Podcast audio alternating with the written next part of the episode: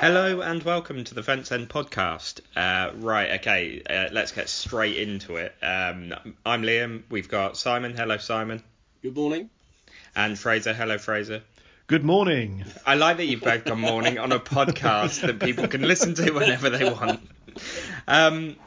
Right, what we're going to talk about today is the 2015-16 season, and sort of focusing largely on the final game of the season. But we will discuss the season in general. Now, I've just been speaking to you both prior to sort of hitting record. It's an anniversary on Thursday of that promotion day. And from what I remember, it was A, a brilliant day, and B, just a brilliant year. But in preparation for doing this, I listened to our promotion pod that we did. It was only our 6th episode ever. Simon, you weren't with us at that point, but I'm sure you listened as a keen listener. Indeed. But I sort of had forgotten the difficulties. It seemed like we were playing brilliant football. The sun was out. Every game was all in.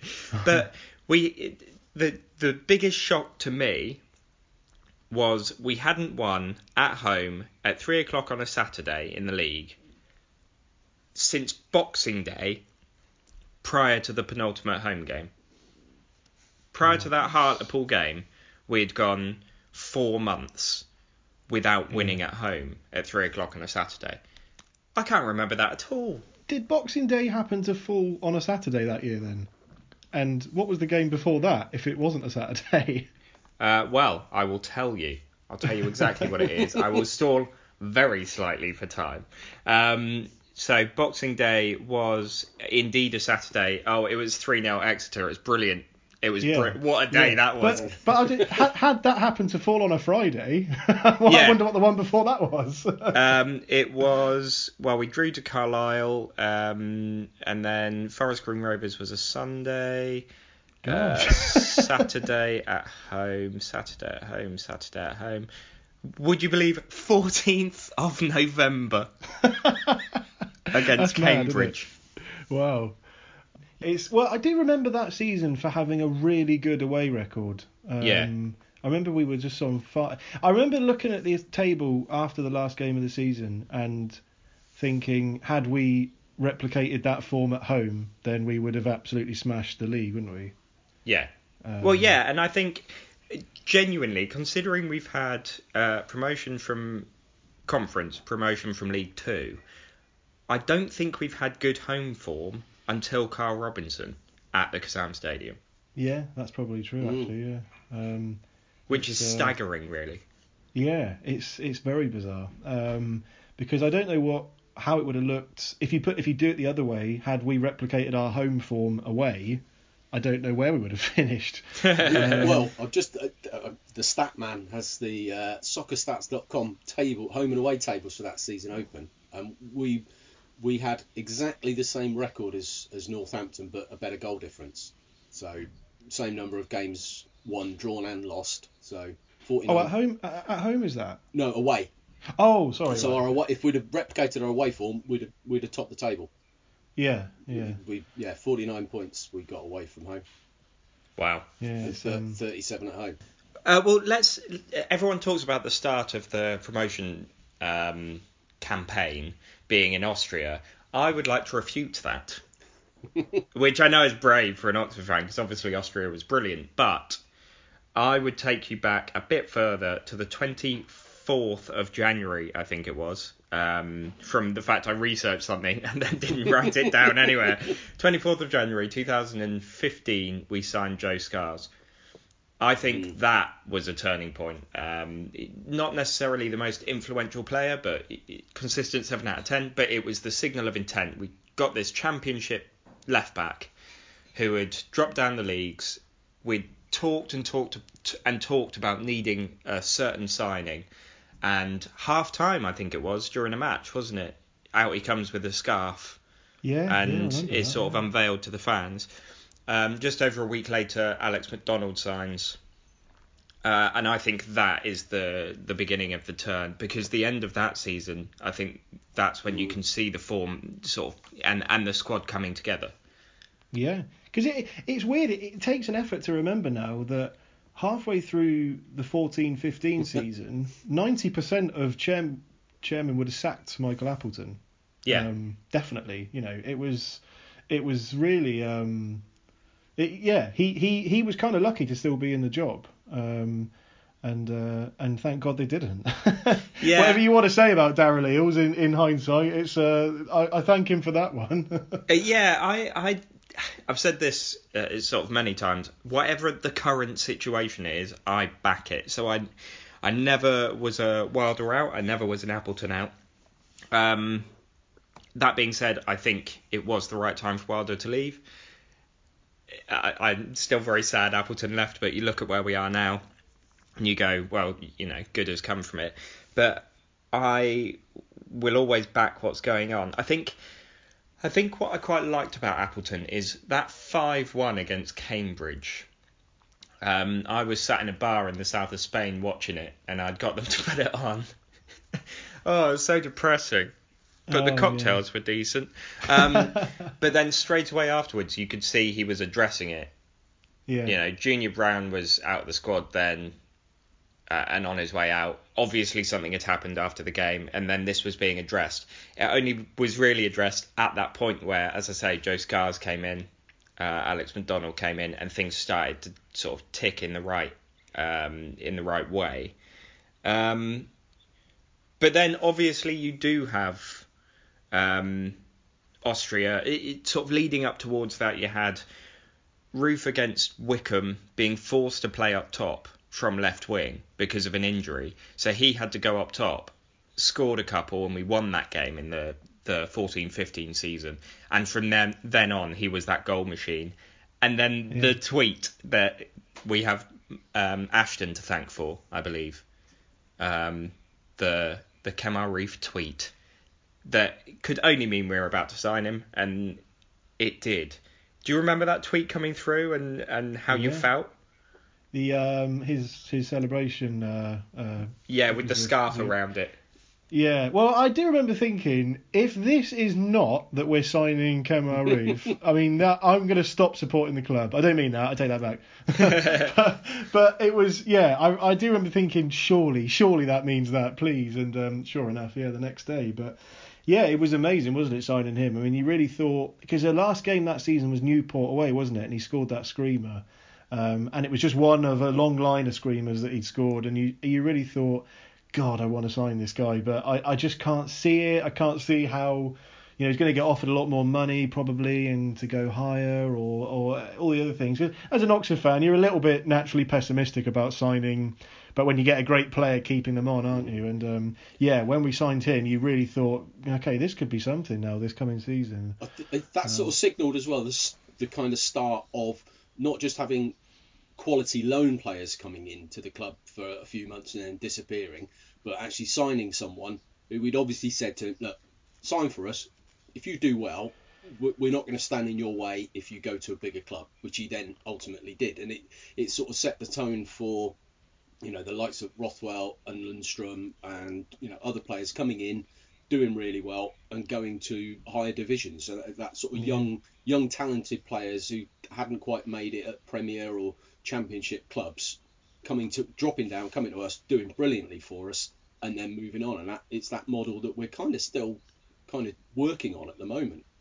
Yeah, we had a blip under Pep where it was, hang on, let's sign this old stuff from all around the globe. I think there's something about being an Oxford fan where you would see another club do that tweet and you go, oh, they're signing him. You see Oxford do it, and As that sort of like realist that's seen many things happen, you think it's going to be tomorrow that we've signed him on a month-long loan.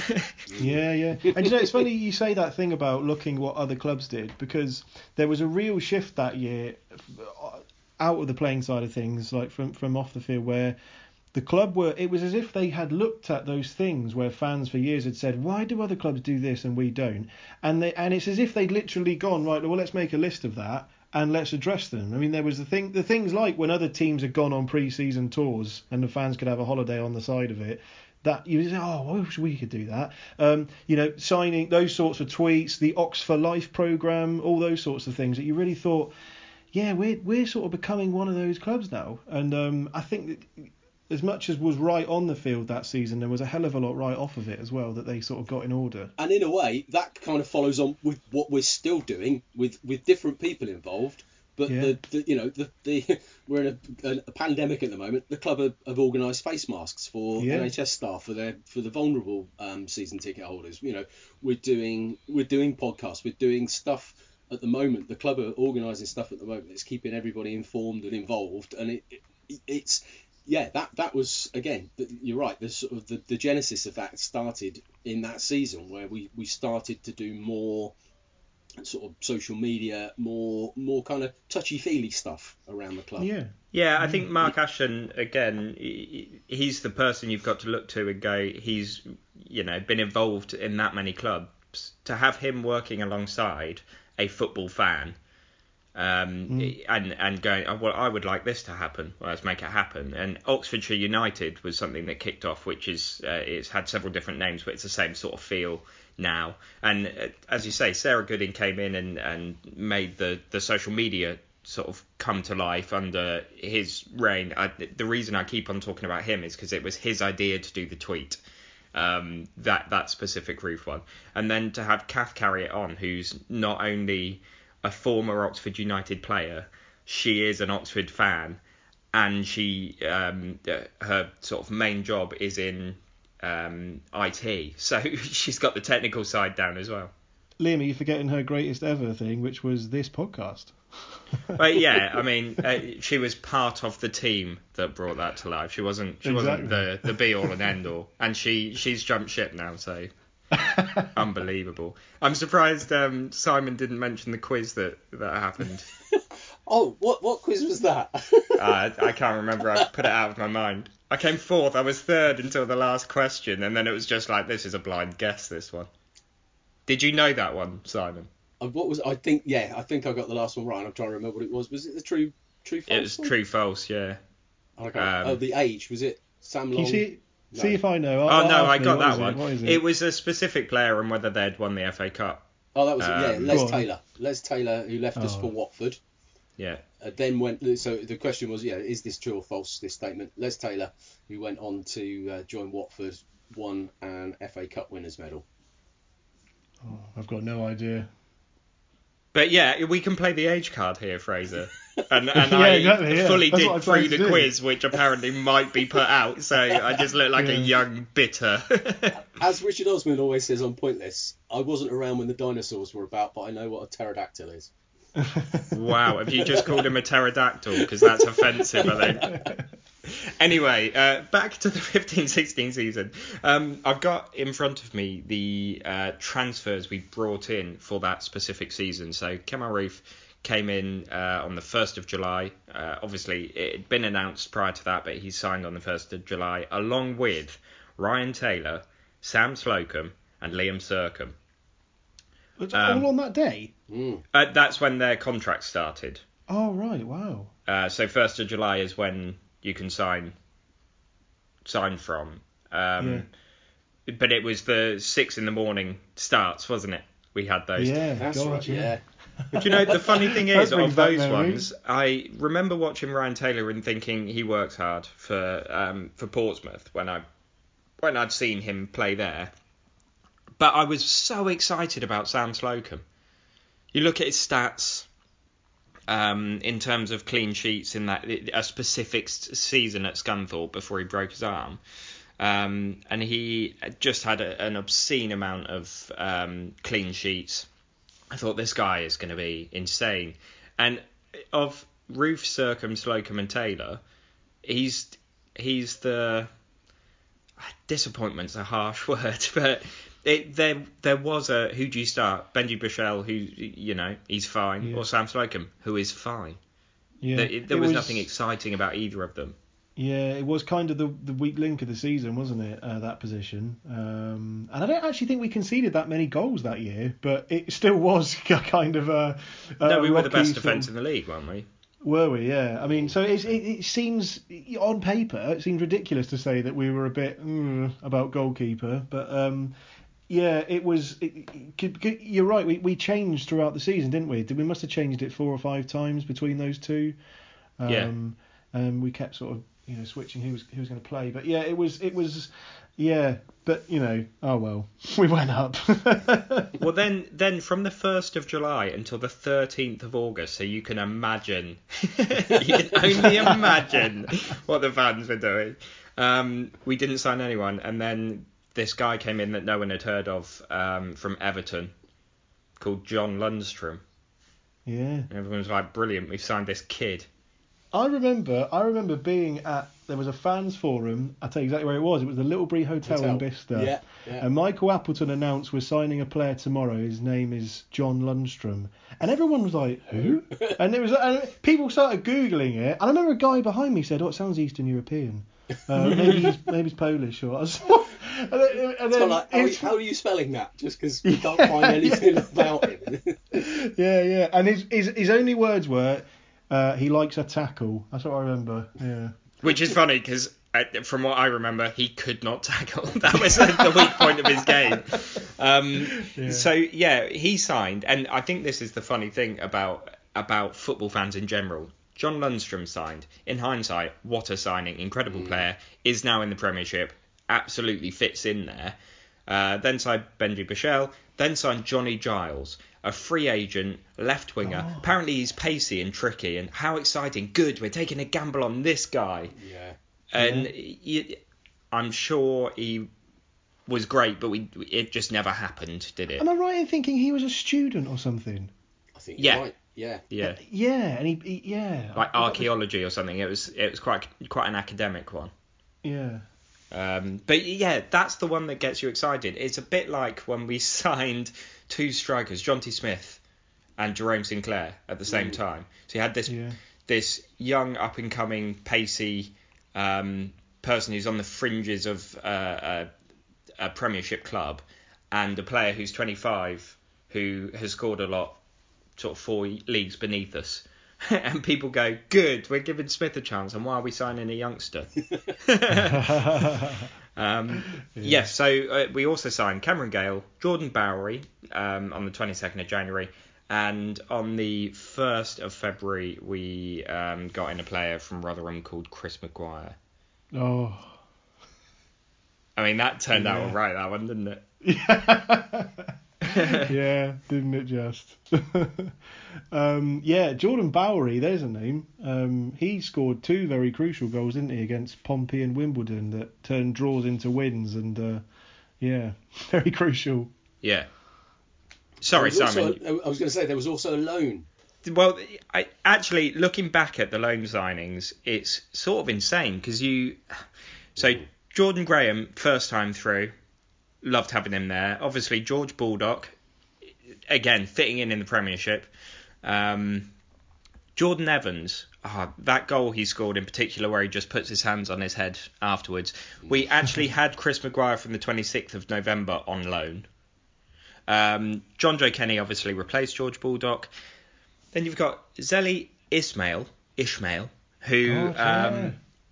his reputation sort of precedes him because of a statement that happened early in his career. Someone said he will be the first £100 million player. And then through injury and sort of the way his career went, that didn't happen. But he played against us last season and seemed to have real beef with us. And I don't think we really care. Yeah. And the other loan signing was George Waring. Oh, yeah. He scores with his face.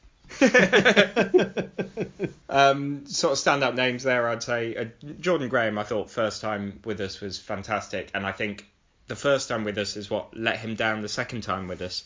And then obviously George Baldock won the fans over straight away, with just not only his playing style and how exciting he was, but also his physique.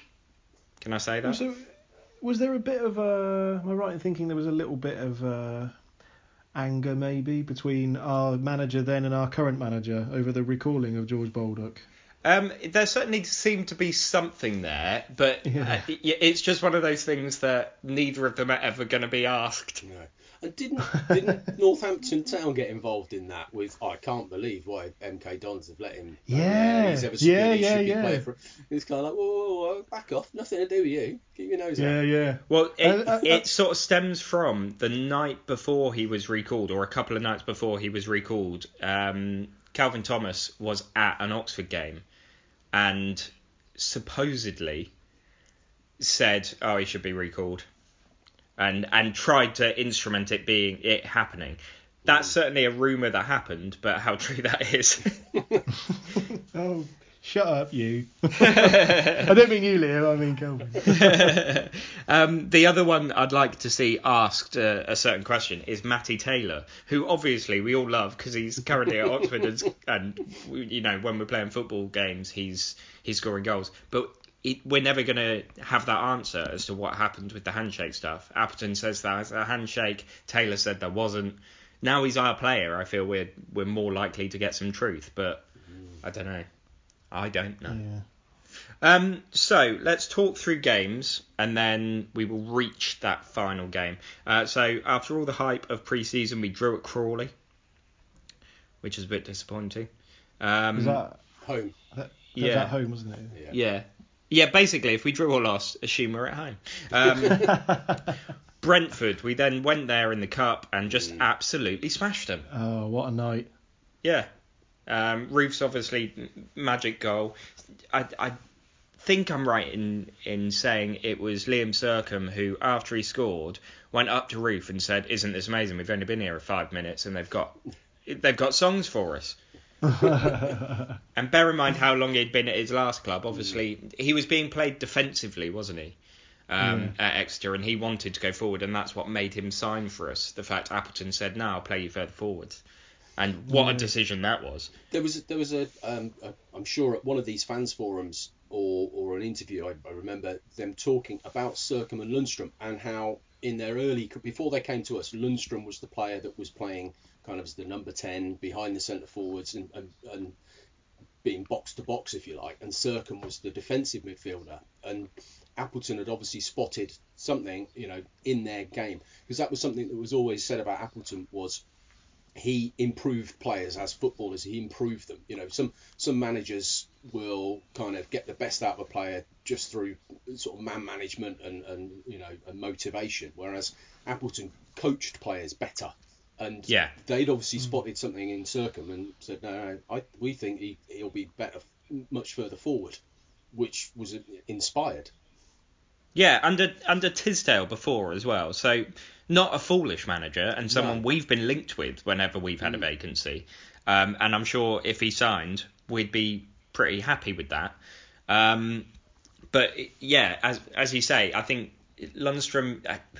Obviously, I'm talking in hindsight, but is such an intelligent player that he can manage a game and see a game even at that young age. He was able to do that. I talk now as if we're at the 25th anniversary, but so we drew to Luton, beat Notts County 3-1. I think that one stood out for me a little bit because of Hilton's celebration when he scored. Oh no, that was Hartlepool. Notts County, can't really remember that one. I mean, form was always fine. The next standout game in my head is Bristol Rovers. They had a man sent off early on, and it was just a dreadful game. And then as soon as Sercs got sent off, I don't know, we started playing better. Once we were both down to 10 men, I think maybe they pushed up a bit. Obviously, Hoban placed it down for Roofe to volley in. Absolute screamer. Fraser, I think you were at that game. If not, you watched it on TV. But you were talking in the promotion pod. You talked about a foul that Hoban committed. Did you see that live, or were you watching it on TV? A foul that he committed. Yeah, you said he fouled someone in the box, and he definitely did. Oh, right. Yeah, that was at the very end of the game, wasn't it? Yeah. No, well, I was in the away end, so I had no idea at the time. I remember this. And then I watched the replay when I got home, because it was on Sky that game, wasn't it? Yeah. I watched it back. And it's horrendous. And it's right at the end of the game, and it's a stonewall penalty. And then the ref's just going to... You can see the ref mouthing to their player, he got the ball. I'm thinking, yeah, you just think that. That's fine. Yeah. Don't watch it back either. Forget it. Let's just move on. No, sorry. Go on, yeah. But, that was... Yeah, I remember that. God, yeah. Were either of you at Northampton away? Yes. You lost 1-0 after they went down to 10 men. Yeah. We got a penalty and down to 10 men and missed it. And they won 1-0. I mean, awful. Yeah. I don't even know what happened. There was a rumour that someone punched Callum O'Dowda. Yeah, I don't know. I do remember that being said, but it was maybe his dad made it up. What? Adds a naught, it doesn't matter. So, in different form. Beat Accrington away. John Coleman ended up after the game saying, don't worry, we're a great side, so we'll beat them at their place, which they obviously then did because it was in the new year. And then we played a certain team in the Johnston's Paint Trophy.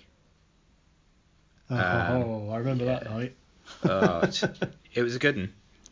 It was a good and it was very good. Is this obviously they had a man sent off because it's them? Yeah. It was for something on Jake Wright, wasn't it? Yeah.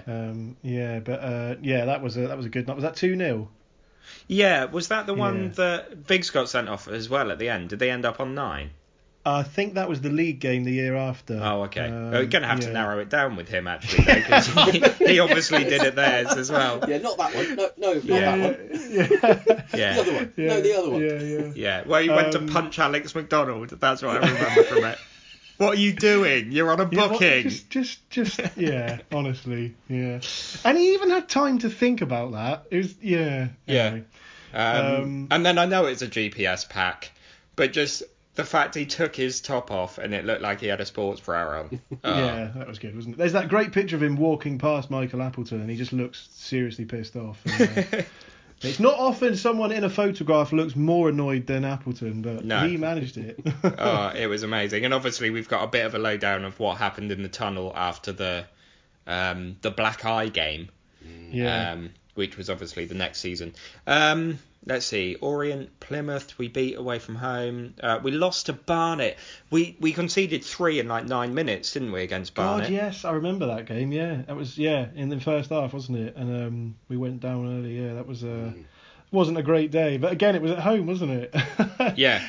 And can you imagine had we not done it over the chair boys on the last game of the season, we'd have looked back and gone, we lost to Barnet.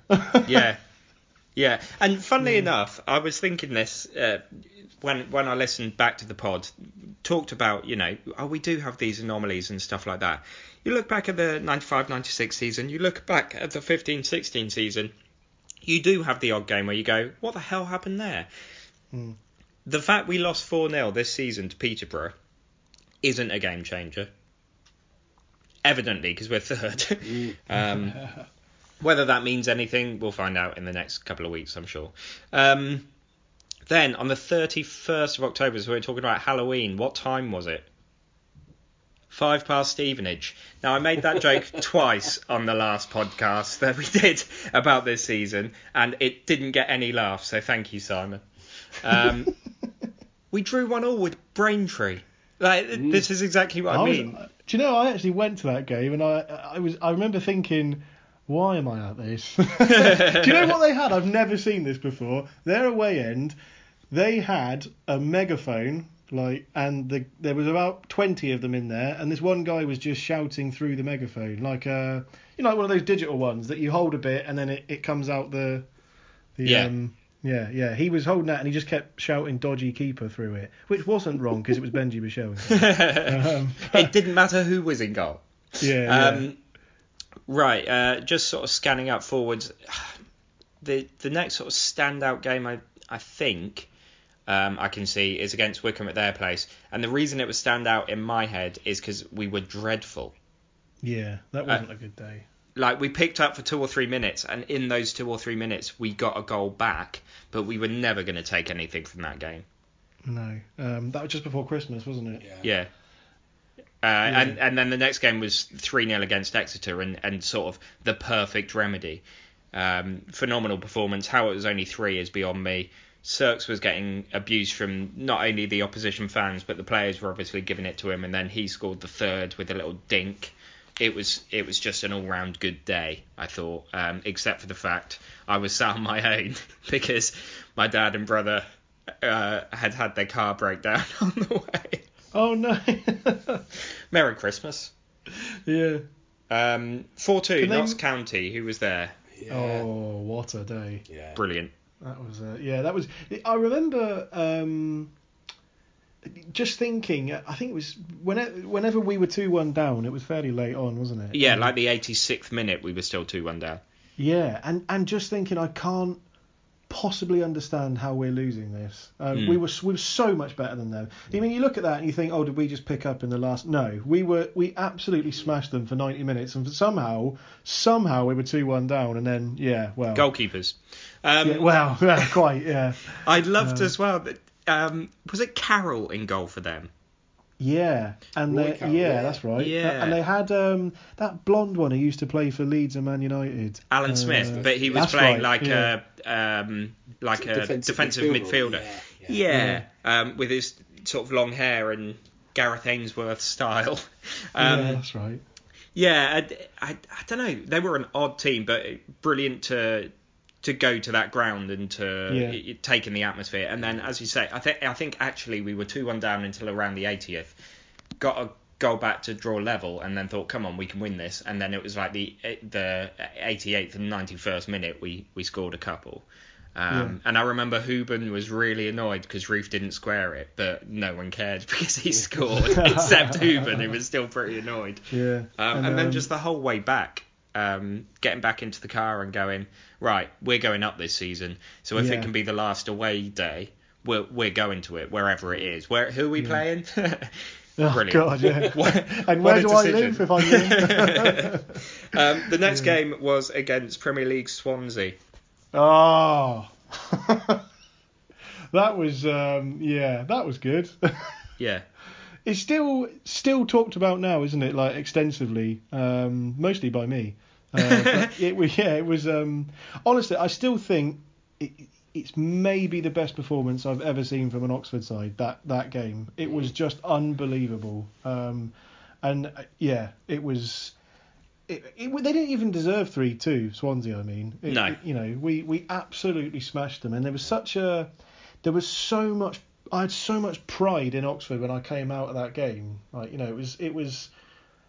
it really put us on the map. And I remember that someone put a collage together of all the national papers' back pages the next day, and it was just covered in Oxford. It was crazy. Yeah. Well, it was no one said on any of the programmes that it was a smash and grab.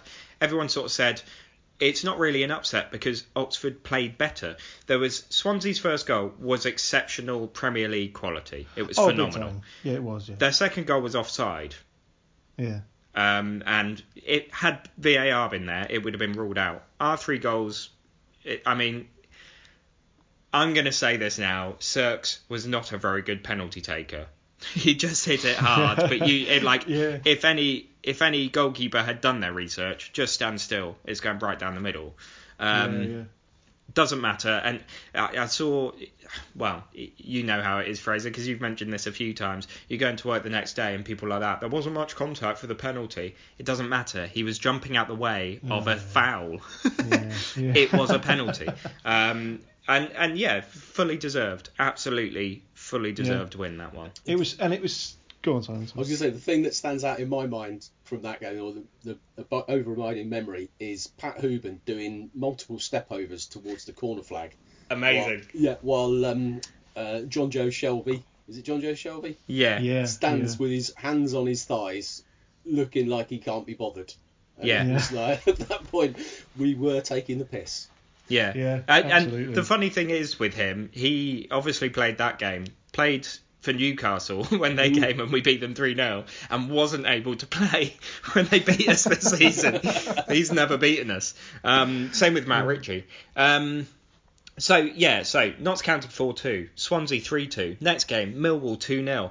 Obviously the first goal, a smidge lucky, but then smashed down to earth by playing Bristol Rovers at home. Yeah, not great. No. And that was the league one, wasn't it? So not great. Pompey away, Bowery scored again, smashed down to earth against Blackburn. So we've beaten Swansea. It's like no one can beat us, and then they absolutely schooled us. They fully deserved that win. Then Millwall beat us, but we still went to Wembley. Next game of note, probably the one against... firstly, we beat Morecambe. I can't remember that ever happening. And then we played Northampton with a very dodgy penalty decision. Oh, yeah. Was that Mr. Kettle? Probably. Yeah. It was some ref we didn't like, wasn't it? Yeah. Certainly after the game. Yeah, I remember that game, yeah. What month are we in now, Liam? Is this like February? Yeah. Yeah.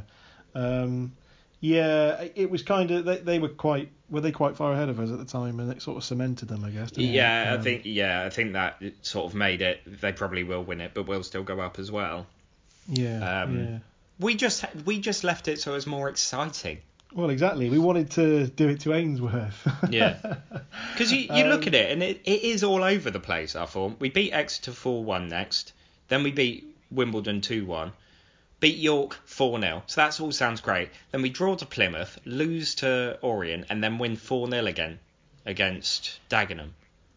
Yeah, it's just like jumping about. It's crazy, isn't it? And it was... I remember the game where... I think it was the game before the Johnston's Paint Trophy final. Lundstram got sent off, didn't he? Yeah. Against... I think it was on Good Friday. It was... the home game. It was that one against Stevenage, which we drew. Yeah, that's right. Yeah. So then we had Cambridge, which was the dullest game I think I've ever seen, but we should have had a penalty, absolute stonewall penalty. And then, Barnsley. What a day out that was. I don't care about the result, really. No, I think it's my favourite ever defeat. Maybe that or the Middlesbrough Cup defeat. Yeah. It was brilliant, wasn't it? It was, and in such contrast to the year after, where we lost both games, but different things. But it was such a great day out there, and Oxford played brilliantly, took the lead, and I was just about to say the same thing. It was a great day out. It was brilliant. Often cup finals can be that. You can. Obviously, you want to win every game, but there are times when you go to a game and there's no real sort of, it's not like a promotion game or getting through to the next round or something. Finals can be a little bit of a good day out, and that you're absolutely right, that was. Yeah, and the JPT is perfect for that because we will always be a team that won the Milk Cup. Mm. Yeah. If you go, but we've won the we've won the league trophy. Or whatever the official name is for it, no one cares. So there is that to it, and it was sunny, and it was brilliant.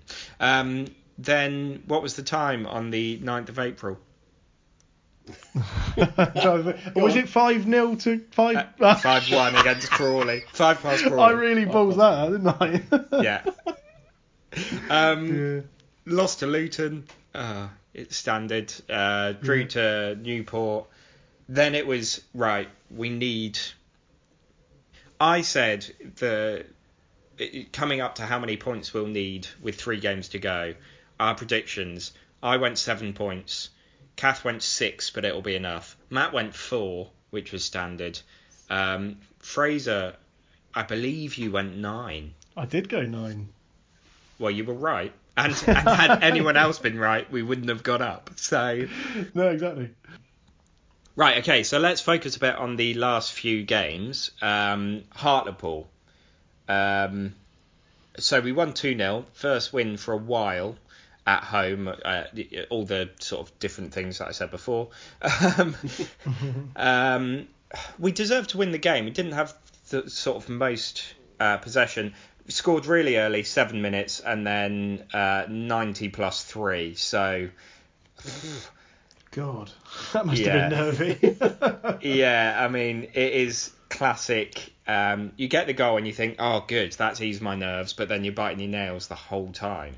Yeah. Especially after, you're right, you look back at the form and you think, crikey, we at that point, we'd had one win in the last five games. The previous five, and it's a bit, you're getting nervy, like you say, 1-0 up with going into the last few minutes, and you're thinking, if they score, oh no, and it's real edge of the seat, isn't it? If they score, I'm going to cry. Mm.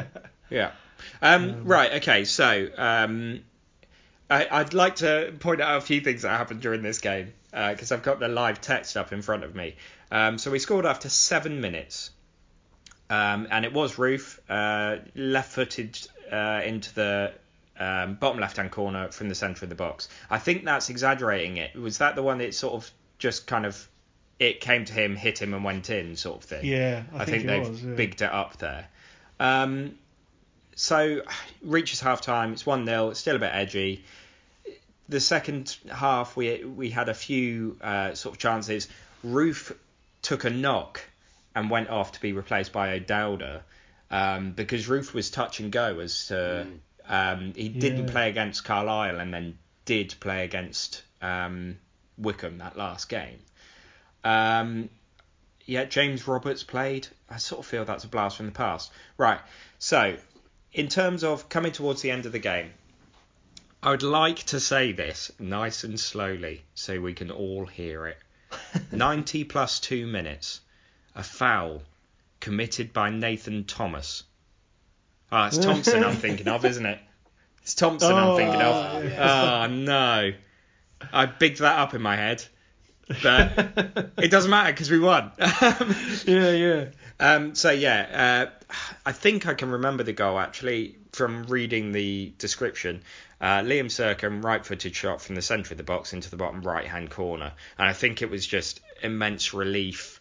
Kind of a Middlesbrough away-esque, hugging everyone. I mean, fans actually stayed till the end. It was immense.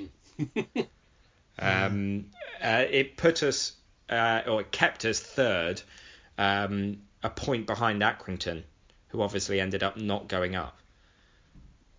So, sort of tough for them, that one. Yeah. They ended up not going up with about a minute to go, didn't they, at Bristol Rovers? Yeah. I mean, and you've got to look back at that Trevor Kettle decision.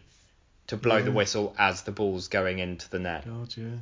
Oh, what a clown. Right, which leaves us... we'll do an absolute separate one for the Wycombe game. So it leaves us with Carlisle away. Obviously, quite a long drive. Aesthetically pleasing, though. Yes. I quite enjoyed the drive up. Nice part of the world. Yeah. So this game, had we won and Bristol Rovers or Accrington lost, I think that would have done it for us. We would have won, but we would have gone up that day. Wasn't to be. Yeah, and it sort of left a really odd feeling at the end of the game where we sort of celebrated, but I think a foul had happened, and instead of giving the free kick, the ref blew the whistle. So there was this, like, there wasn't an eruption. It was just like, the game's finished. But I loved it. Everything about that day, I loved it. Yeah, it was weird, wasn't it? Because it was, we of course, the numbers that travelled was like you say, just unbelievable. There was the whole incentive thing with the pint and the hot dog and that sort of thing. Yeah. It was just an unbelievable day, and like you say, it would have been great to go up that day. But I remember it. Yeah, it's like you said. I remember it full time celebrating quite a lot, and then getting in the car, and it's whatever 250 miles back to Oxford, much further for you, Liam. But sort of sitting and thinking, right. Now begins the longest week of my life. Because it's weird. I don't know about you guys, but for me, celebration quickly faded away, and it was suddenly, this is not done, and we have. Yeah, it was. I was so nervous in the build up to the next game, but it was suddenly like this feeling of, this is great and this is wonderful, but. had we not done the business over Wycombe the next week, I don't think we'd never really talk about the Carlisle game, would we? I think it's great knowing what came after it. I think. Yeah. And that Carlisle game, for so many reasons, sort of lives in the memory for people. You know, one of which is the Twitter clip that keeps coming up. Yeah. The limbs. And it's just to see the ball hit the net and everybody erupt at the same time. You know, it's, you know, sometimes camera angles don't see the fans. You know, you're tucked away in a corner, or you're not at the right camera angle. But we're on that terrace. That's the first time they opened that terrace apparently since Everton had been there at a cup game a couple of years earlier. They, you know, with the terrible floods they'd had in Carlisle, it kind of wasn't used. Yeah. But they obviously realised how many of us were coming, opened it, and to see that eruption when that goal goes in was, and to be in amongst that was just tremendous. Yeah. And I think this sounds really like cheesy, but the sun was out. Yeah. And I think that adds to it with the yellow. No, it does definitely. And I think people would berate me for saying I'm not the biggest Liam Sercombe fan. He scored a lot of goals, but I don't think he's that good. I think he just hits it hard and had a good season. If you look at that shot, he just hits it hard. The keeper's foot is in front of it, and then I don't know why he moves his foot. But I don't know if he should. He probably should be shooting there with the amount he'd scored that season. But it's not a good shot. He hits it early though, doesn't he? I think that's perhaps. If you hit it early and hard, the keeper's got very little time to set themselves and moves out the way of it. He's sort of nutmegs him. I'm sure if you watch the clip back, when the move begins, there's a definite shout for offside as well, but who cares? Yeah. Let's not think about that. It doesn't matter. That was also, obviously, you were saying about getting in the car and going home. There were so many Oxford fans who stayed in Carlisle that night.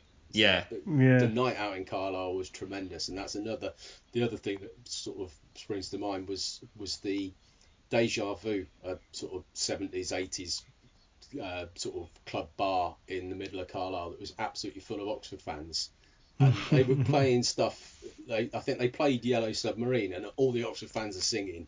So the bouncer sort of stops the music, everyone goes quiet, he gets the microphone, he's trying to tell the Oxford fans, look, there's other people in here as well, calm it down a bit. Everyone, whoa, just ignoring him. And it was, didn't get too tense, but it was just getting to the point where you're thinking, hang on, this, it's going to be a bit awkward. And Andy Brockbank, who many of you will know, took hold of the microphone with, okay, what's going on here? And he gives this sort of, we've had a brilliant day, everything's wonderful, but just let's calm it down a bit. And he came up with the respect the locals, which kind of, if ever you see Brocky, anything we do now is respect the locals. Or respect we did the boat trip for the last game of the season, respect the ducks. It's all of that. So we calmed down and everything was okay. They put the next song on, and it's Sweet Caroline. And you're not helping yourselves, are you?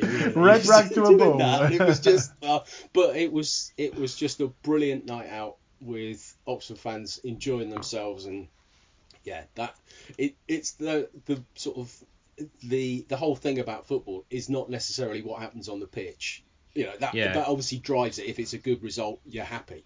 Yeah. But it's so much more, football being so much more than just the game on the pitch, and I think that's what we're missing at the moment, aren't we? We're missing football. It's the social side. So much. Well, the games this season that spring to mind, Southend away. I sort of went to the pub with you guys beforehand. Yeah. And that was brilliant. And the fact we won 4-0, that's a separate thing in my head. Yeah. Yeah. It's a great day. It was a great day anyway. Yeah. Just quickly on this one, the three things that stand out are obviously the limbs, as you say. Maguire scored a penalty, and Jonjo Kenny, what a save he made in the first half. Just sort of put his hand out and stopped a cross. Oh, let's forget that.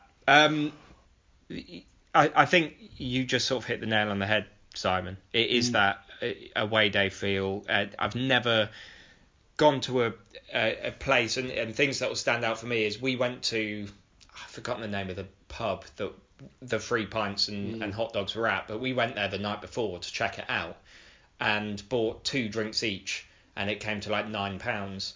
It was four of us there. And I feel like have you counted the Guinness or the and so like people were queuing up for ages, getting their free pints, and then going, actually, look at the size of the queue. We'll get another couple, so we'll buy another four on top of that, and then they'll go, oh, that's £8.80. It's like, no, all of it.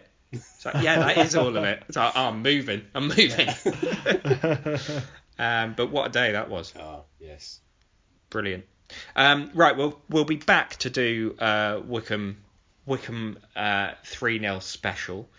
But in the meantime, thanks for listening to this one. Hi Tim. Thanks very much for listening, and goodbye. Bye.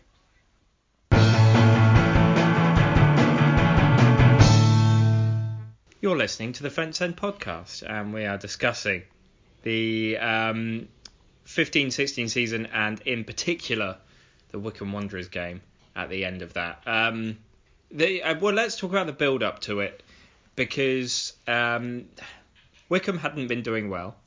Oxford had been up and down, but had won the last two fairly comfortably. Fraser, you said it was sort of the longest week of your life. Were you looking forward to the game or sort of dreading it? I'm probably a natural pessimist. I was absolutely dreading it. I just, because like you say, I think maybe at the time, now, as we were discussing earlier, we've forgotten it since, but at the time I was probably very aware of our home form, and I think the main thing was probably, a lot of it was to do with the opposition, that it was, It was them and it was him. And I just knew that he would, rather Kevin Keegan like, would absolutely love to deny us the chance to go up. So if anyone's not figured this out, I'm talking about Gareth Ainsworth, of course. And you just know that he would have relished the opportunity to stop us. And I've got this strange memory that Wycombe actually came out and played, which really surprised me. Well, I think they this is from listening back to the promotion pod, they were time wasting and being classic Wycombe until the moment we scored. Oh, were they? Okay, right. Yeah. And then we're giving it a go. Yeah. Which is really surprising, because up until the last sort of 7 or 8 games, they were in with a shout of playoffs. So you think, well, if you actually put that effort into playing, you stand a shot at that. And obviously they ended up going up either a season or two after us. Simon, this was pre you being on the pod. I presume you were at the game. Yes. Yeah. It's funny what you're talking about Ainsworth. He sort of, in the lead up and the build up to it in the press, he'd said he was quite happy, to spoil our party. And there was obviously a bit of edge to it. It's not a proper derby, but it is a local game that has a certain amount of edge probably to it. And I think depending on where you come from in the county as well, I'm sort of southeast Oxfordshire, around Tame area. And if you went to school in and around Tame, there were quite a lot of Wycombe fans, because it was, as close to some of them as Oxford is to the Oxfordshire side of the border. So there is a rivalry there. It's not the derby. It's probably not the second or third biggest game for us, but it's certainly there as a local game that we've played quite a lot recently. And him saying that certainly put a little bit of edge to it. Yeah, and aside from that, If you reverse the roles, we would love to be the team to upset their party. Absolutely. Aside from whether or not it's a rivalry, but that's true of a lot of teams. There are some teams I couldn't care less. If we were playing Mansfield, for example, and they had the chance to go up, and we could ruin their party, it wouldn't bother me so much. But sort of Wycombe, MK Dons, those teams that I don't see as a rival, but you do get that sort of, it is close, and it is, particularly in a away day, it's a fun day out, isn't it? Yeah. And I think another part of Another part of my pessimism came from the fact that the last day of the season does very weird things. I think, I honestly have not looked this up, I think I'm just nerdy enough to remember that I think Bristol Rovers were playing already relegated Dagenham and Redbridge, or York City, it was one Correct. Of the two. Yeah, Dagenham. And I think Dagenham went 1-0 up on Rovers, and I also think that Stanley didn't score, and it ended up being the only game of their season where they didn't score at home. I'm sure that's right. And so there's two crazy things in the other two games. Would you really have been that surprised if we couldn't manage to score against Wycombe? Obviously, in the end, Rovers eventually grabbed the winner, equalised and grabbed the winner. And and it was Stanley who were left behind. But I think that played into my thinking as well. I just thought that the end of the season or games like that, it's like cup games. They just weird things happen sometimes. Yeah, and Boxing Day. There are some sort of days that I don't know. They're sort of event days, aren't they? Where strange things happen. Yeah. And going into it, Wycombe hadn't had a shot on target in their previous game. Oh right. And actually, in hindsight, they didn't have a shot on target in that final game. Yeah. But still, up until the moment, Callum O'Dowda puts the ball in. Yeah. So they've just announced, there are 5 minutes added on. Up until that moment, you're thinking, this could all turn on its head. I've seen it happen. Yeah, you think of like Luton and certain games. It was. You see it happen. And it was one of those games where you can't describe it. It was the weather did funny things that day. Not a lot of people remember this either, but I think it was thundering just before kickoff, and then it turned into a beautiful afternoon. Torrential downpour. It was, wasn't it? It was a really weird day with the weather. And I remember getting to the ground, and it was really busy because it was a sellout, wasn't it? And I remember the team were warming up, and there was this, I don't know, there was just this very quiet sort of confidence, but nobody, it was like no one wanted to say anything. And I usually have a drink before the game, but I couldn't touch it before that game. I was just too nervous. I couldn't, look. I couldn't do anything that I would normally do, which seems like the wrong way to do it. But weirdly, it felt a bit like the nerves of a final, but the atmosphere of sort of a pre-season game. Yeah, yeah. Where everyone's sort of just happy to be there. Yeah.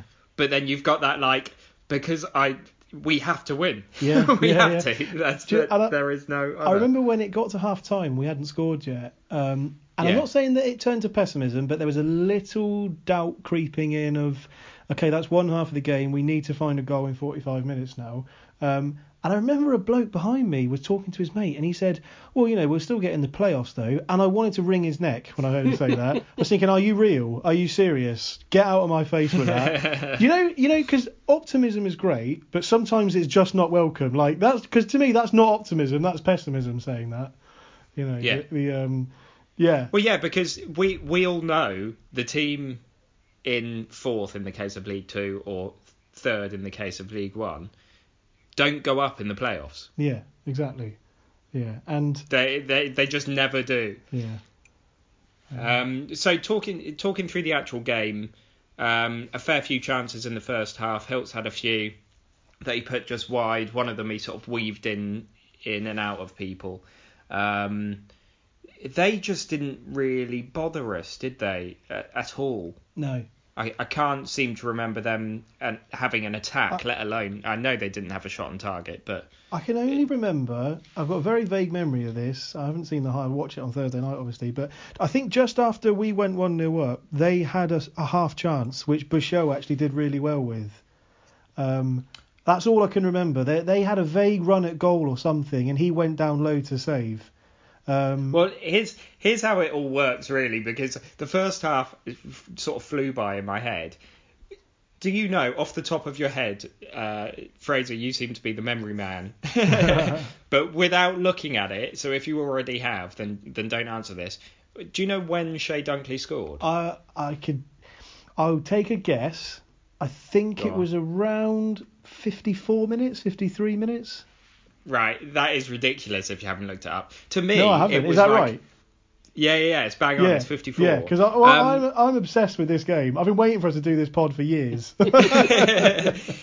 Because in my head, it was like the first thing that happened in the half. Those 9 minutes flew by because we hadn't scored, and it was just like, we're running out of time. This is ridiculous. Yeah. I've got no idea when the penalty was. I can't remember that. Well, I shall tell you. It was nervy before that. Yeah. 72. Right. Okay.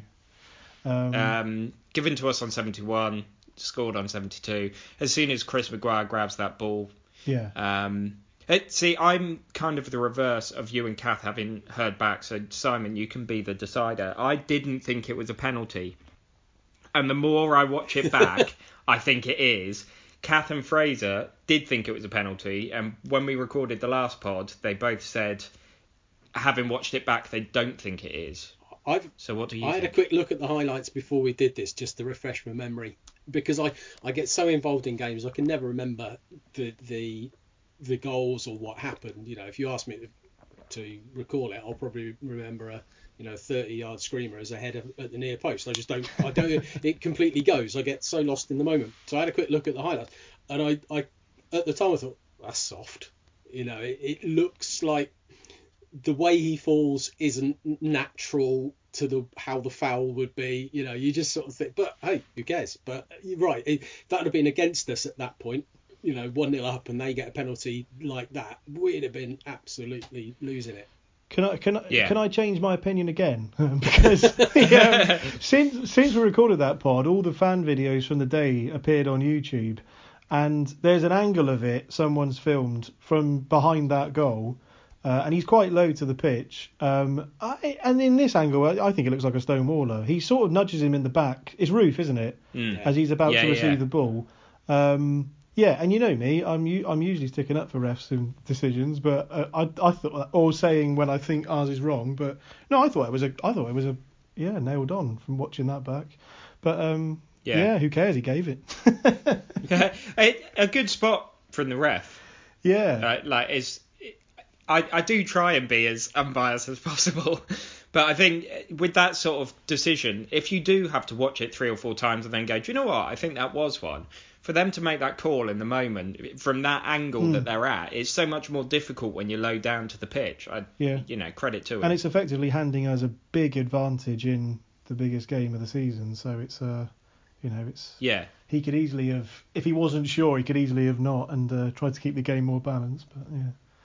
And the second Maguire picks up the ball, he was he was the only penalty taker that season you would be confident with in that situation, much like I am with James Henry now. Yeah. As soon as they go towards the ball, it's like, right, okay, good. And actually now, if you look at our penalty takers that season, so Hiltz missed a few, Sercombe missed a few. Was Roofe ever really on them? He took one at Mansfield, didn't he? That's all I can remember. In that red kit. But now, if you think, if Henry's not on the pitch, then Taylor can take them. Hall's taken a few. Yeah. I know he's on loan at the minute, but who knows what's happening. Anyway, it reaches. I was just about to say Lucinio if he's on the pitch and fit. Yeah, flipping act. The two he's taken, insane. He's outrageous. So 90 minutes. The board goes up.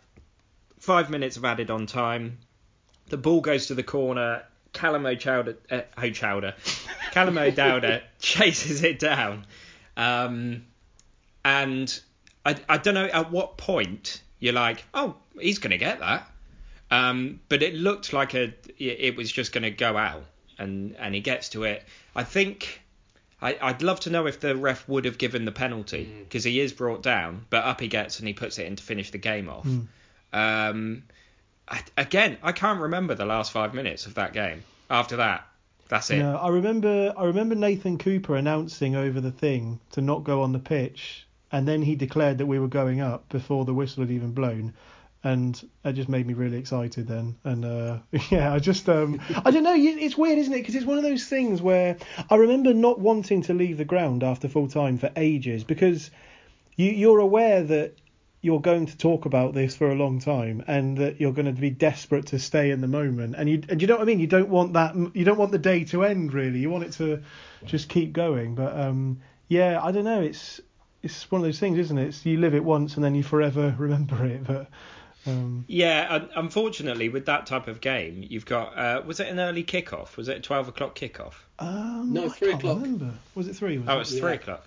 I just... You've got the game. You've finished the game. We're promoted. Brilliant. As soon as you're back in the car... You're like, right, where do we need to strengthen? You're thinking straight away. Like, you just don't enjoy it as much as you should. No, I know. You're right. I completely get why you want to do that. Yeah, and it's weird because then you forever think afterwards, I should have just enjoyed that day more. I should have really, or the following week, you know. Yeah. But yeah, there we go. But, 100%. But it was, I mean, it was just an amazing finish to an amazing season, wasn't it? In the end, it was... all the nerves were gone. And I did one thing I've never done before that and never have since, which is when Shay Dunkley scored the header, I actually took my shirt off and swung it over my head. So, if someone's got a picture of that somewhere, I mean, probably burn it. Because that would not be a pretty sight. But yeah, and do you know what? Honestly, I don't even remember doing it. And I wasn't drunk. I just, it was just a moment. You know when adrenaline takes over? Yeah. It was, It was what a moment. Yeah, phenomenal. And just like him being swung round, and you sort of want to have seen everything. I want to see what Map did at that point. I wanted to watch a celebration. I wanted to hug the people behind me. Like, absolutely everything you just want to get involved with. It's at that moment you wish, God, I wish we had the fan cam and the goal cam then, and I wish we just had 25 cameras everywhere. Well, there's a cameraman behind the goal when he scores that. I think it's that goal. So he goes running towards the corner flag, sort of the north and east stand corner flag. And I think it's Steve Daniels who's the photographer behind the goal, and he takes, obviously he's taking the picture, he's got the goal scorer, he's got them running towards him. Then he turns to the crowd, and you can see him firing off a load of shots towards the fans because they've obviously gone crazy. Then he comes back to the players. It's kind of like, you know, he doesn't know where to look. Well, he knows where to look because he's probably got some great pictures of that absolute moment of bedlam in the East Stand. But you're right, there's so much going on then. That you just lose it. Yeah, absolutely. Steve Daniels tweeted after our last pod to say that he enjoyed listening to it. It was the first one he'd listened to, and he'll listen to more. So thanks, Steve, and well done for saying how great his photos are as well, Simon. Because that's perfect. It was completely unprompted. On that note, we've discussed recently if like Jerome listens and stuff like that. Maybe we should get them like. Get a message to him to try and drop certain words into his broadcast. You know, that classic, like, say badger or whatever. It's going slightly off topic. The Euro 96, you guys are probably too young to remember it brilliantly. It was sort of my first memory of football. That's what got me into it, really. Well, I picked up on it before it was kind of... I think that was when fantasy football was on, and they were covering a lot of the games, and there was a lot of press conferences, and they were talking to a lot of the players. And after a couple of the player interviews, I picked up on they were getting song titles into their answers when they were sort of being interviewed. They were dropping song titles, and I can't remember what somebody's, you know, they were asked if they were excited about getting through the group stage or something like that, and it was like, we're not dancing on the ceiling, but we're kind of confident. And I thought, that's not something you'd say. That's something they clearly. And then you listen to the next one, it was like, you're listening out now for the song title. So there was obviously something I think they were having little bets of who could get the most obscure song title into their interview answers. Something springs to mind with that because I think I've seen it played back in a clip that Shearer was asked about it in an interview, and his response was a song title. And I'll see if I can find it. But that's always fun. It was France 98, but it was the same. They were doing the same thing. Yeah. So talking specifically about the Oxford-Wycombe game, can you remember the lineup? Ooh. Without looking it up again, if either of you have it on the screen. I haven't. I can take a good guess at it. Okay, so we sort of did this with Tutmana the other week. So take it in turns. I don't sort of care who starts. Simon, you won the quiz the other day, so you get to start. Name a player that started. Bushell. Correct. We'll just do started for now. So Bushell was in goal. Fraser. Johnny Mullins. Incorrect. He was on the bench. Was he? Yeah. Oh, who started ahead of him? Oh, of course he didn't start, Fraser. Jake Wright and Shay Dunkley. Yeah. Well, that makes things slightly easier for you, Simon. So players that started that game was John Lundstram. Correct. Yeah. Fraser. Danny Hilton. Danny Hilton did. Yeah. Do you know who replaced him? Oh. O'Dowda? Or did O'Dowda start? O'Dowda did not start and did not replace Hilton. Alex McDonald? Nope. It was striker for striker. Jordan Bowery? Yes. Yeah. You sort of redeemed yourself by forgetting the first goal scorer. Shocking, and the captain. And the captain, yeah. Yeah, well, he's a knob anyway. What? I've even lost track of whose go it is. Liam Sercombe. Liam Sercombe did start, yeah. Scars did not start. Did he not? God. No, he was injured. He's not even on the bench. Oh, so Maguire. Ruffles started, yeah. Maguire started. Has anyone said Roofe yet? No one has said Roofe, but yes, he did start. We are terrible. Have we named him? Is that how many left have we got? Well, you've said.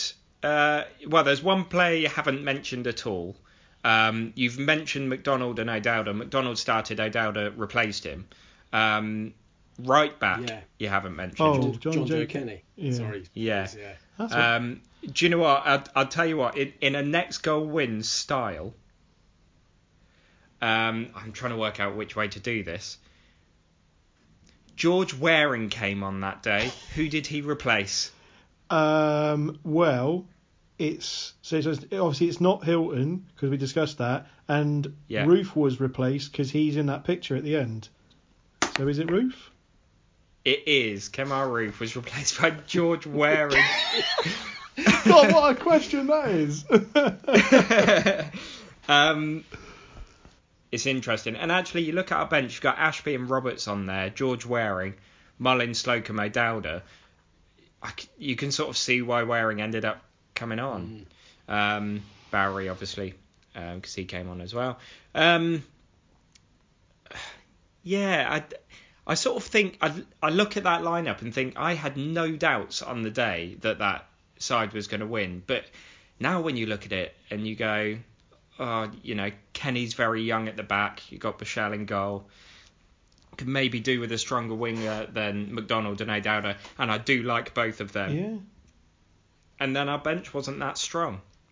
So, all in all, it's all relative to now, isn't it? Yeah. You look at what we've got now and go, is this the best... right back's a bad example. But then I guess when you look at going forward, there's Sercombe, Maguire, Roofe, Hilton. That's all pretty top end, isn't it? Yeah. Yeah, and then Lundstram, who's now in the Premiership, Dunkley, who's Championship. Yeah. And I suppose Wright is technically. Oh, did he leave Sheffield United in the end, or is he technically a Premiership player? I don't know. Not sure. No, I don't know either. So there we go. Back to what you said earlier. Rio Ferdinand kicked it off by answering "C'est la vie." Was that a Spice Girls song? Not Spice Girls. What's that Irish band? Bewitched. What are they called? Bewitched. Yeah, that's it. Yeah. Yeah, I can remember the lyrics. I'm not going to sing it though. Just gonna stick with that. It got against all odds in there. Absolute classics. Yeah, I mean, if they could get like Octopus's Garden in, I'd be very impressed. Get, you know, have a challenge. If you can get some sort of half man, half biscuit song titles in, he'd be doing very well. Yeah. Apparently, they had to draw them out of a hat. So it is, you get what you're given. Which is a that's a song. Yes. Who sings that? The Radicals, New Radicals. That's it. Yeah. Yeah. So apparently he was. So Shearer was asked about it, and within his answer said against all odds. So yeah, got himself a bonus point, but he claims that's an accident. Anyway, Thursday night. Is anyone doing anything else than watching the game back? I cannot wait. I really wish it was available to stream from the in the sort of iFollow broadcast way, but we're watching Dan Bond's video with Jerome's commentary. I cannot wait. Is it YouTube, isn't it? Yes. Yeah. Okay. Yeah, it's even it's like the League Cup one, isn't it? Even though you know the score, I'm so excited for it because I've never seen. Yeah, I don't think any of us in the whole game, have we? No, not since then. No, you get the highlights and that's about it, you know. Yeah. So very much looking forward to that. I don't know if I hope it maybe there's a minute after the whistle goes that they've still got. I don't know. We see people running on, but. The game is good enough, isn't it? But yeah, that'll be very good to watch. They have edited it slightly because they've put the commentary to it. So hopefully they can chuck in some of the other footage. I don't know how feasible that is, but as you said earlier, imagine if we had goal cam then. Oh, can you imagine? Yeah, it's it's I don't know. You just want to, because I tell you what, if you haven't looked, if you go on YouTube and search that game, there's a lot of fan footage that's really good. There's actually one filmed from the Wickham end, which is one of the best ones because you're hearing the noise from a little bit of a distance, so it's not happening around where the phone is. So and it just looks and sounds great. I would say best atmosphere that has been at the Casino. 1,000,000%. We were talking about doing that pod, but that would be. I can't see how you can top that for so far for games at the Casino. Just everything that game was and everything that it meant. I don't think anything's really come that close. No, my I've said this a few times on the pod, but my mum and grandparents were in my grandparents' garden in Kennington. And when we came back and said it was 3-0, they said, we know, because we heard it. And it was from hearing the cheering from, a few miles away. It was, it was brilliant. And how I love to feel that again. Yeah, because it was just such a, like you say, you think, God, would we have experienced that again on the Sunday just gone? Who knows? Hopefully we'll. Something will happen soon with that situation.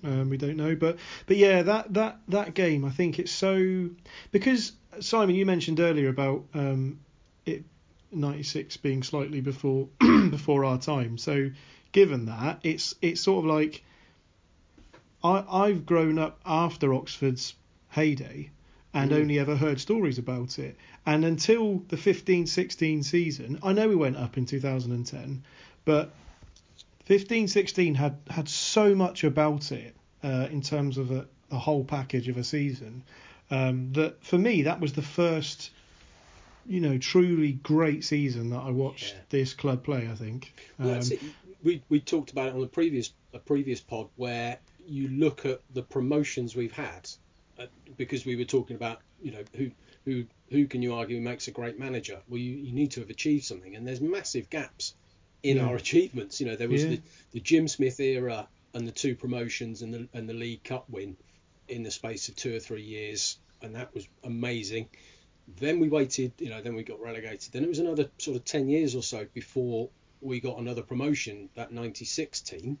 And then after that, you had to wait until 2010 for, like you say, it was a promotion, but it was almost a feeling of, right, well, we're back where we feel we should be. There's not so much of an well, there was obviously, it was an achievement. Getting out of the conference and back in meant so much, so it was an achievement. But then this, the game we're talking about, the Wycombe game, was the next time we got a Football League promotion. It's 20 years, before we've been in, back in that one of the a Football League promotion, and it's so few and far between.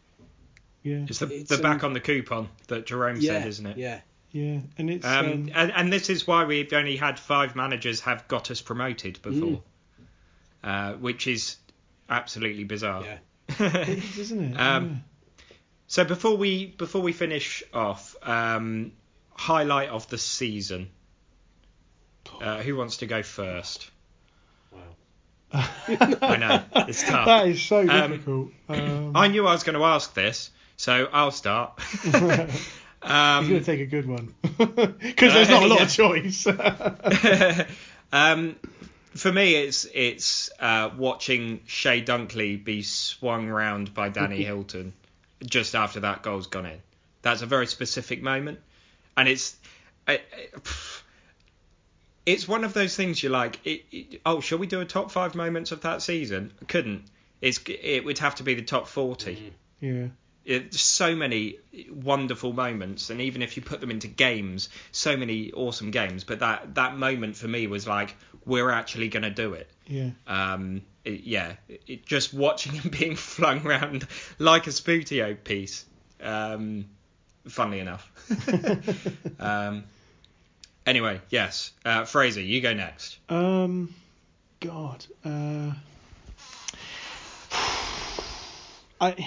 Obviously, it's going to be something from that game. Well, you say obviously. You still got the game against that lot.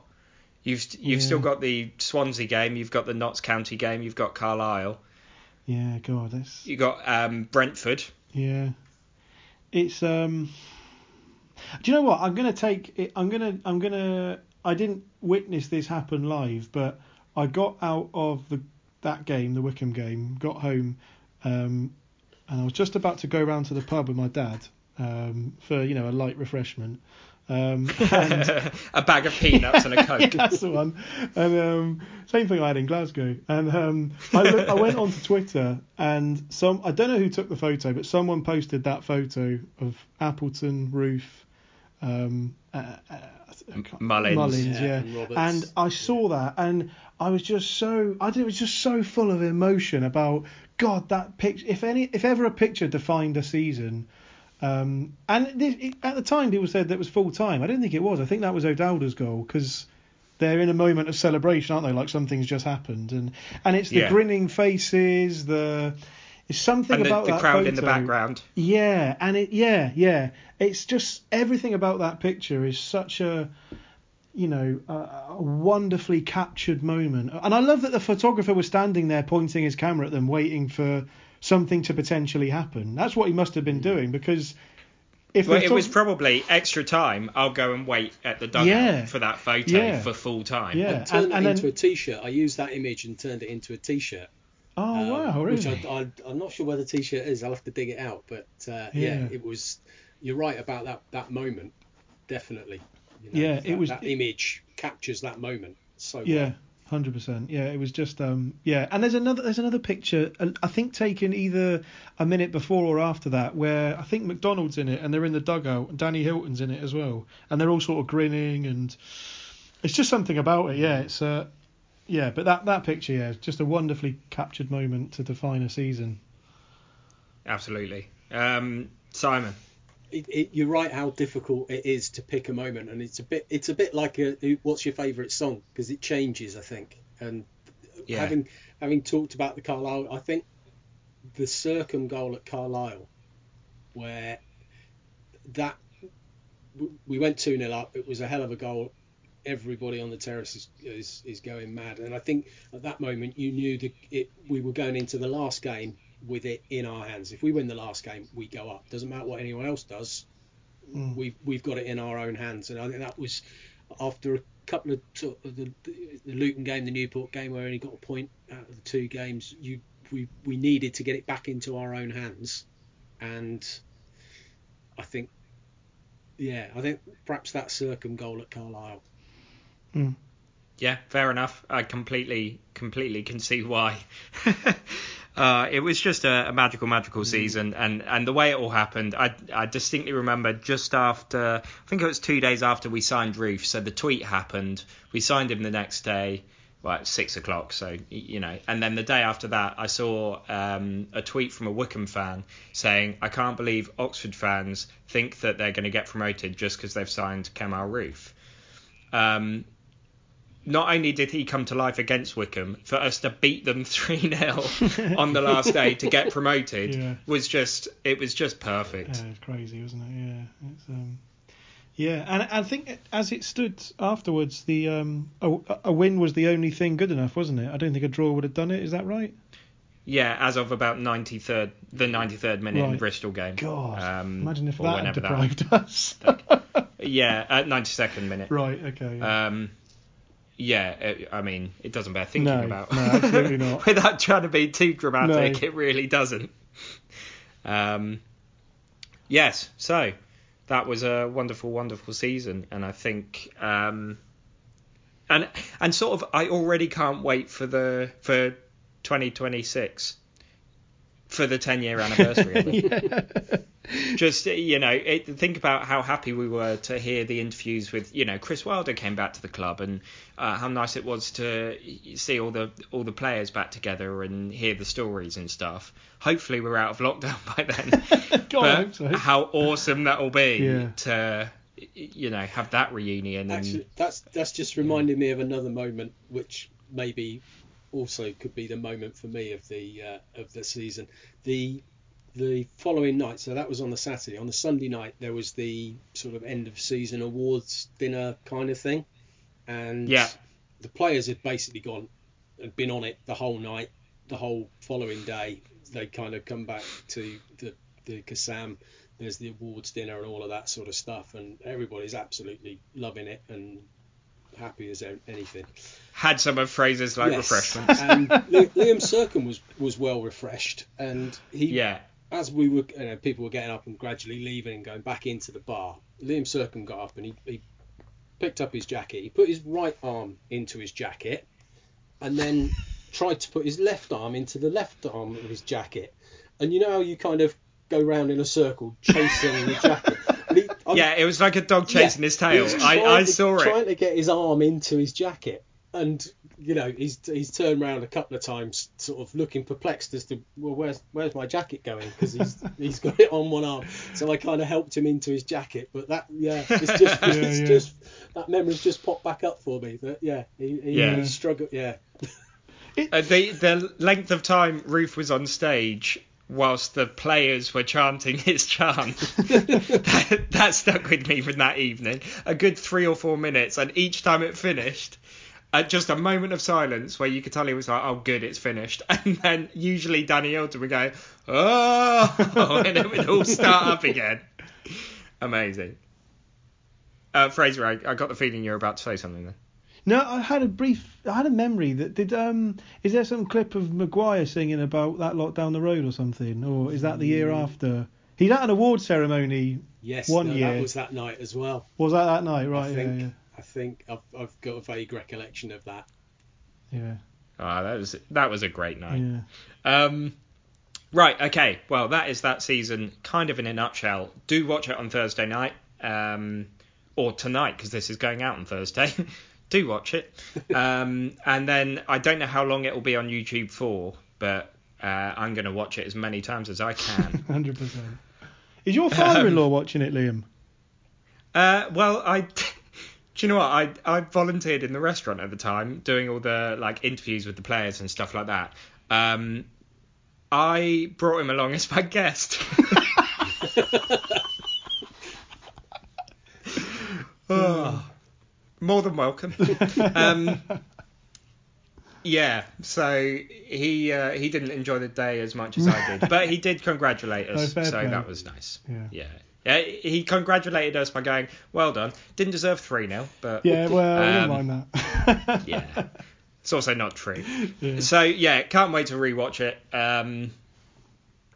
As always, thanks very much for listening. Hi, Tim. Hi, Tim. Hi, Tim. We can do the list if you want. If you want to completely go into it. Hi, Rob. Hi, Andy. Hi, Tom. Yeah. Hi, Ash. Cool. Kieran. Shane. Yeah. Ed and family.